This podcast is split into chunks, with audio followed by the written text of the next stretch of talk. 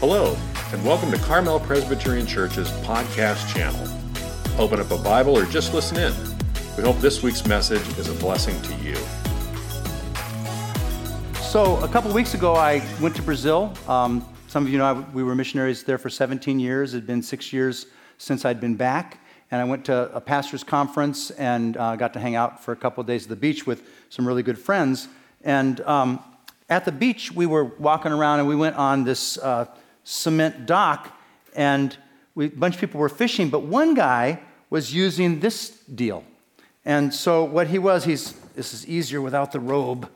Um, so, he was up on the dock and he would, on a string, lower this down. It had a big piece of fish probably smelly fish, in the middle, clamped onto it. And he lowered it down to the, to the bottom of the, it was actually the mouth of the river right by the ocean.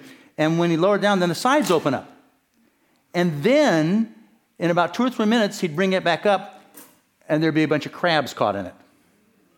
He'd take out the crabs, put them in his bucket, lower it back down again.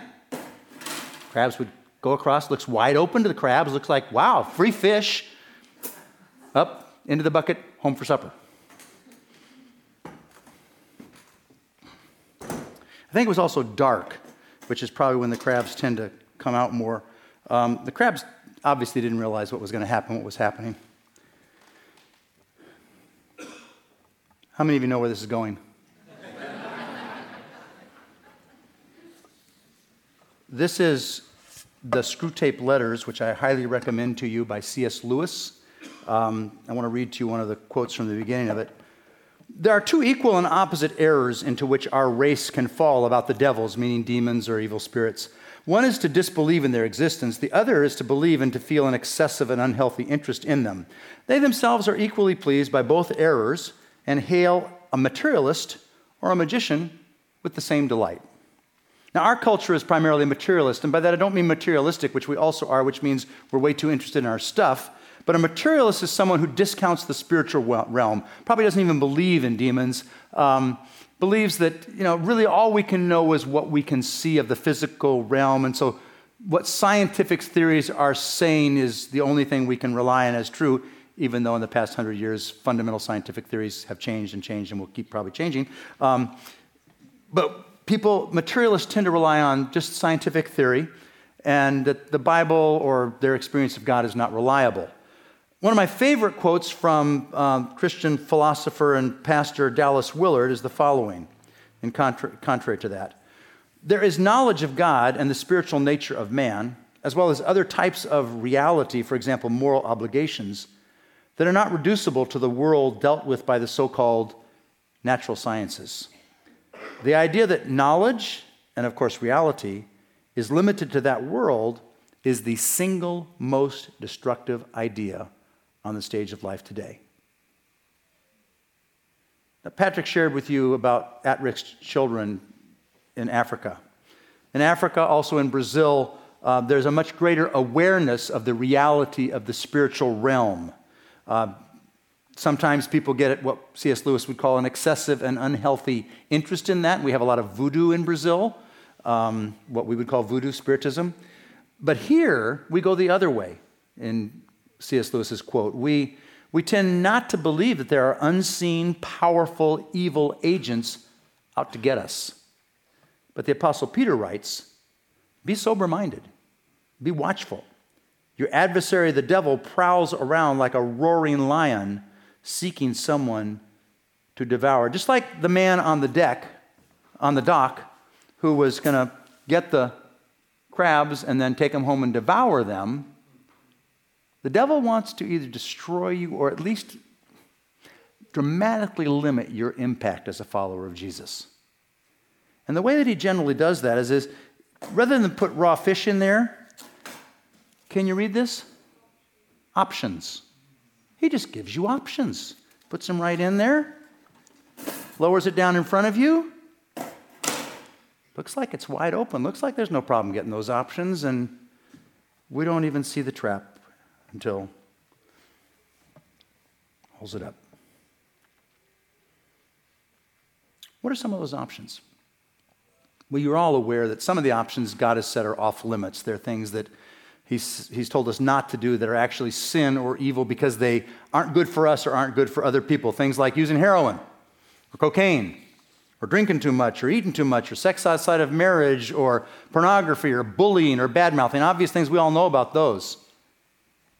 But there are also options that are actually good options. Those are probably the devil's favorite options to put in there for Christians. They're good unless they distract us from loving God most of all. They're, they're good unless they keep us from following Jesus in the way that the Bible says we should. What do Americans value more than anything else right now? I think it was the Pew report came out recently, that always coming out, and they said Americans now value family more than anything. That probably doesn't surprise you. God wants us to love our family well. But can you invest too much time, too much energy, too much money in your family so that so much so that you're not loving God well and you're not following Jesus well? I see it all the time. Does, does God want students to study hard? Yeah. But can you invest so much time, so much energy in school that you just don't have anything left over to follow Jesus? Very little inner transformation is taking place because it's all there. Does God want people to work hard in their career? Certainly. But can you invest so much time and so much energy in excelling at your career that your first love of Jesus goes away? And you're not using your spiritual gifts to serve other people? Happens a lot. Much of the time, we see people who claim to be followers of Jesus spending too much time and energy and often too much money on their family or their schooling or their sports or their careers or their partying or their video gaming or their vacationing. And those are not bad things. They're not inherently sinful or evil, they're good options. But just like it's good for the crab to get in here and get some scraps of fish, it's not good when it becomes part of a trap.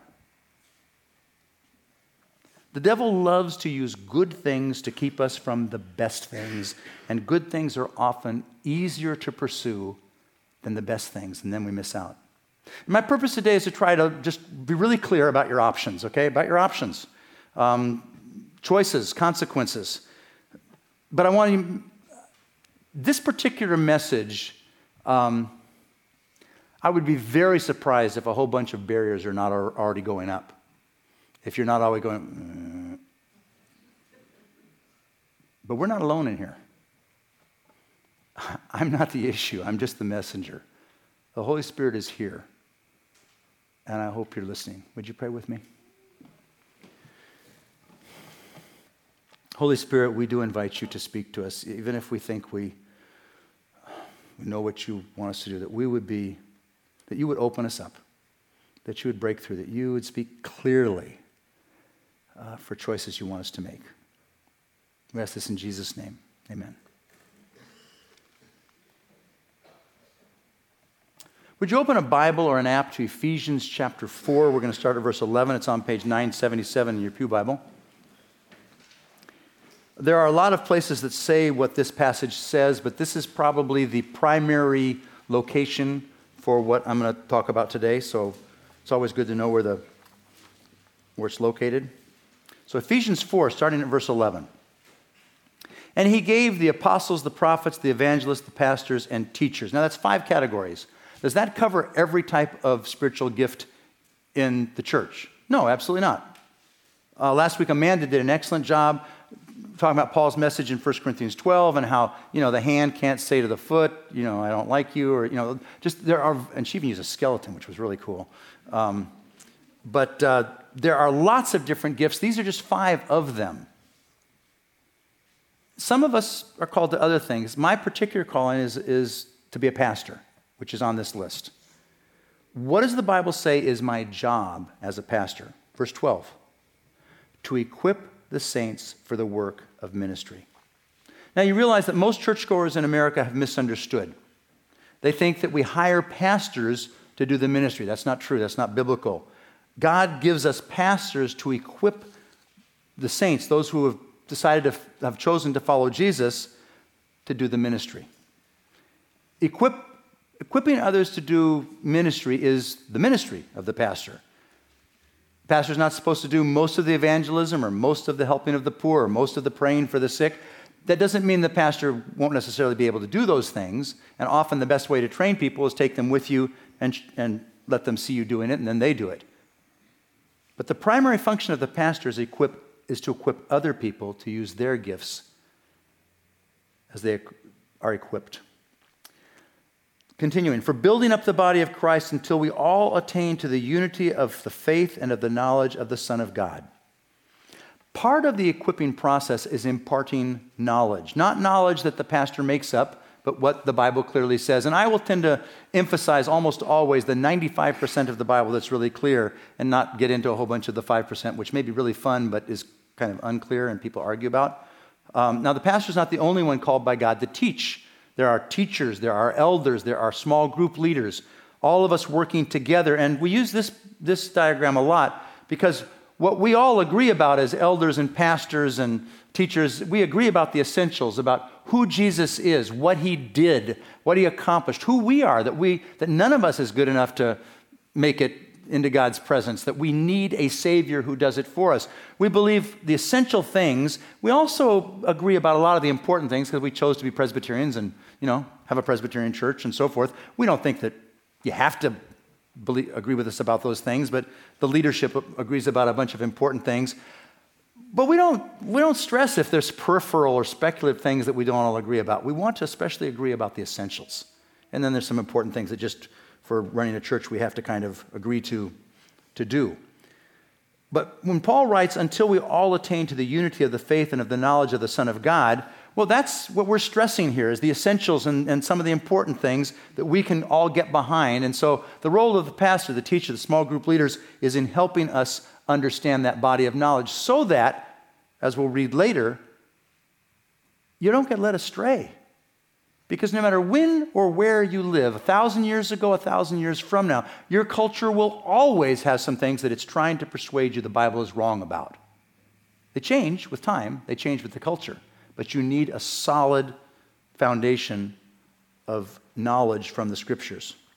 So, in addition to equipping people to actually use their gifts in ministry and to helping people understand what the Bible says, the pastor is also supposed to orient people to cooperate with the Holy Spirit in what we call the transformation process. That's what comes next in the middle of verse 13. To mature manhood to the measure of the stature of the fullness of Christ. Now, three weeks ago, when I last spoke to you, we looked at Romans 8:29 where it talks about what God's purpose for you is after saying that he will make all things work for good according to his purpose or your who are, for those who are called according to his purpose. He then says, for those whom he foreknew, he predestined to be conformed to the image of his son. What's he all about? He wants to transform you, not to make you lose your identity or your personality, but rather to have the character of Christ, to have in your heart the same desires, the same attitudes of patience and love and other things that, that Christ has, increasingly to become more like him. All of this equipping and learning what the Bible says and becoming more like Jesus results in verse 14 following. Let me read it to you. So that we may no longer be children, tossed to and fro by the waves and carried about by every wind of doctrine, by human cunning, by craftiness and deceitful schemes. Rather, speaking the truth in love, we are to grow up in every way into Him who is the head, into Christ, from whom the whole body, joined and held together by every joint with which it is equipped, when each part is working properly, makes the body grow so that it builds itself up in love. Builds itself up in love. What's the first commandment? The greatest commandment? Love God. What's the second? Love your neighbors yourself. It builds itself up in love. All of this is supposed to make us more like Jesus, more knowledgeable of how to love people well, so that we love God well and we love each other well and love people, outsiders well as well. So, what is my responsibility as a pastor and the responsibility of teachers and small group leaders? Well, equip you to use your spiritual gifts in ministry, help you understand what the Bible teaches, help you cooperate with the Holy Spirit as you're becoming more like Jesus. What is your responsibility? To cooperate by being available and teachable. It's that simple. Some of you have heard me use this metaphor before. I'll use it again. One of the best metaphors in our culture for what this means is how we should operate as a church, pastor, uh, people that they're called to something other than pastoring. One of the best metaphors comes from the world of sports. Uh, think of a college soccer team. The church, the body of Christ, those of you who have chosen to follow Jesus, you're like a soccer team, metaphorically. In a soccer team, some people are better at passing the ball, some people are better at defense, some are better at offense. One person plays the goalie. In the body of Christ, in the church, as Amanda pointed out last week, we have different gifts, different strengths. We're called to do different things. So some are called to be are better at evangelism. We all do some evangelism, but some are better at it. Some it's more hospitality. Some they're going to be pastors or teachers. There are, some God will use dramatically to heal people that are sick. There are a lot of different gifts. God tells us that we are to use our spiritual gifts together. First, we do it in the context of the church because if we don't do this well, nobody's coming back. We also go out into the world and help with the needy and various other people, but we especially use our gifts according to the scriptures. We use them first and foremost here.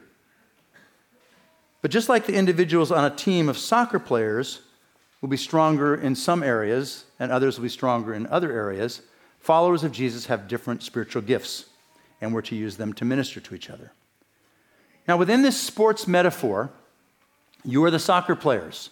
The pastor functions much like the coach. Again, he's not supposed to be the one doing the ministry, he's not supposed to be the one out on the playing field. He's supposed to be equipping people to be out on the playing field, equip you to use your gifts, teach you what the Bible says, help you in the process of becoming more like Jesus.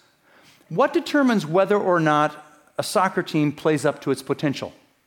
Some of you have played organized sports. Generally, it's whether or not people devote the right amount of time to getting in shape and then to practicing together. Who's supposed to orient the team when they're practicing together and to tell them how to get in shape? The coach. If the coach is a good coach and they follow the coach's orientation, they will play well. They may not be all stars, but they'll live up to their potential. If they don't show up for practice or don't get in shape, they won't play well. What are the benefits of playing soccer well? Well, you get to win more, you get to have camaraderie with your fellow uh, players, you, get, you might get a scholarship or even become a professional. That's not very likely, but it's possible. You learn some disciplines and how to take care of your body. What are the benefits of letting your pastors pastor you? Well, you'll learn to use your gifts and the power of the Holy Spirit to change lives. If you've been equipped well, you'll do that better than if you just try and figure it out on your own. You'll learn what the Bible teaches, so you won't be just at the uh, just subject to what the world is throwing at you in terms of all kinds of things that conflict with what God has told us in the scriptures. And you'll experience more transformation more rapidly than, again, if you just figure it out on your own. Now, effective coaches are not necessarily better than the players that they coach. Uh, Steve Kerr, Kerr, Kerr, is the coach of the Golden State Warriors, and um, he has never been, will never be, as good as Steph Curry. Go Warriors tonight. Um, but he knows how to get them to do teamwork. He knows how to get them in shape. He knows how to get them to recover from injury. As the coach, he's not supposed to be on the, the court. He's supposed to help them be the best they can be. Effective pastors are not necessarily the best in the congregation at evangelism or at praying for someone to be healed or at leading a small group or helping the hungry. They may do all of those things and train people to do them, but they're there to help others develop their spiritual gifts, to work as a team, to understand the Bible, and all be engaged in the process of transformation. If someone wants to play on a college soccer team, but they won't show up for practice, they won't get in shape, Will the team do as well as it would have? No. The coach probably won't even put them in the game. If someone claims to be a follower of Jesus, but they're not available and teachable, they're just kind of showing up occasionally, whatever their way overloaded schedule will allow, how effective is the church likely to be? How well are they likely to understand what God has communicated to us in the scriptures? How much transformation are they likely to be experiencing in their hearts if they're just kind of fitting it in as their overloaded schedule allows. Now, next week, if you choose to come back, and, and trust me, I realize no one likes to, everybody likes to come to church on Sunday and feel some good feelings, not to be said, you know, we actually um, need you to make some changes. Uh, next week, we'll get into more specifically what that looks like. And I, I only ask you what pastors all over the world are asking all of their people, what the Bible clearly says. We don't try to overdo it, we just try to be very reasonable about that.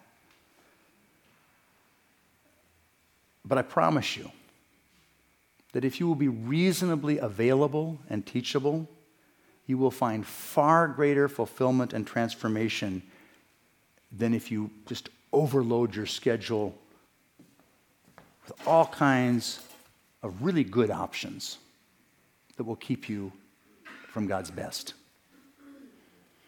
It doesn't feel like a trap when you're doing this and doing that and all these fun options that just you want to do your whole life and just all of a sudden your schedule is just too loaded to be able to give just a reasonable amount of time to following Jesus.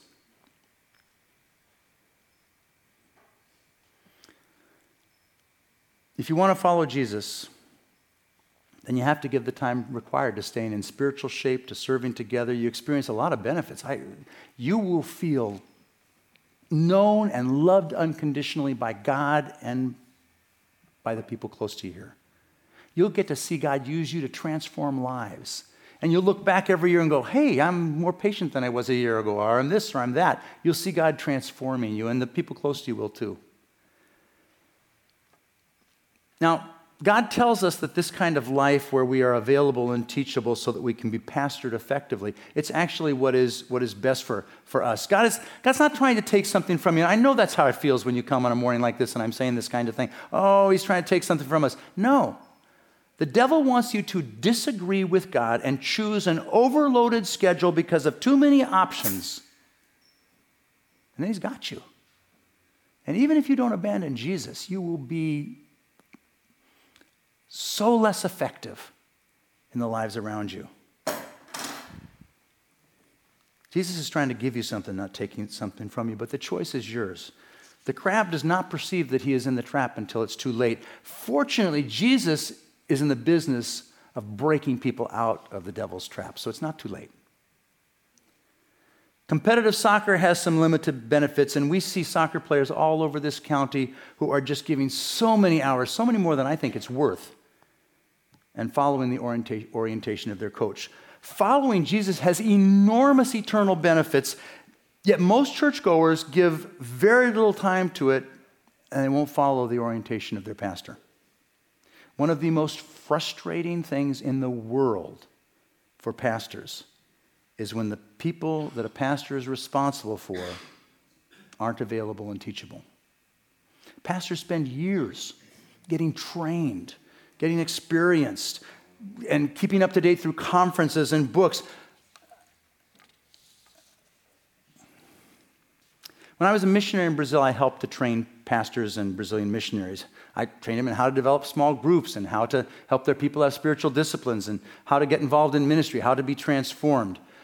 I was extremely moved and encouraged uh, at the pastors' conference in Brazil a couple weeks ago. Um, a number of my former students were there. Uh, they were my students 25, 30 years ago. And they made a point, they've been pastoring now for decades, and they made a point of coming up to me and just telling me how the training that I'd given them had not only been important to them personally, but also their ministry all these years. I'm asking you this week, as you leave here, think and pray about whether or not you would be willing to be available and teachable for me and our other pastors to pastor you, just in the way the Bible describes. Would the band come on up?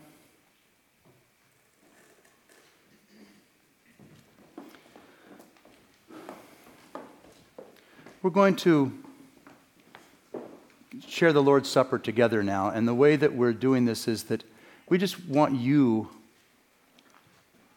to just spend some time getting your soul ready, listening to whatever the Holy Spirit is saying to you. We'll have four different places where you can come and you, you take a piece of bread and you dip it in the juice and partake and then go back to your seat. And you can do that whenever you're ready. We'll also have back there by that prayer wreath and right up here in this corner by this prayer wreath a couple of prayer stations. And if God's speaking to you or there's something going on in your life or somebody that you're concerned about, I would urge you take advantage of this. We're going to have a long time just for you to do what you need to do to, do business with God, either being prayed for or praying with someone for someone else and partaking of communion. And if, if uh, yeah, let's pray. Holy Spirit, we ask that you would work just so powerfully now. Surprise us. That we would see people healed, that we would see relationships healed, that we would see you break through.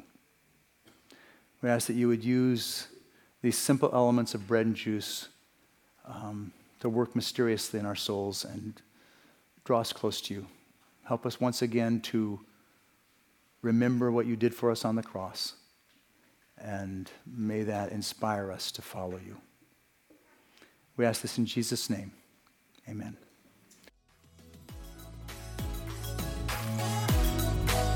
Thank you for listening. For more information about Carmel Presbyterian Church, visit our website at www.carmelpres.org or any of our social media pages. Have a blessed rest of your week.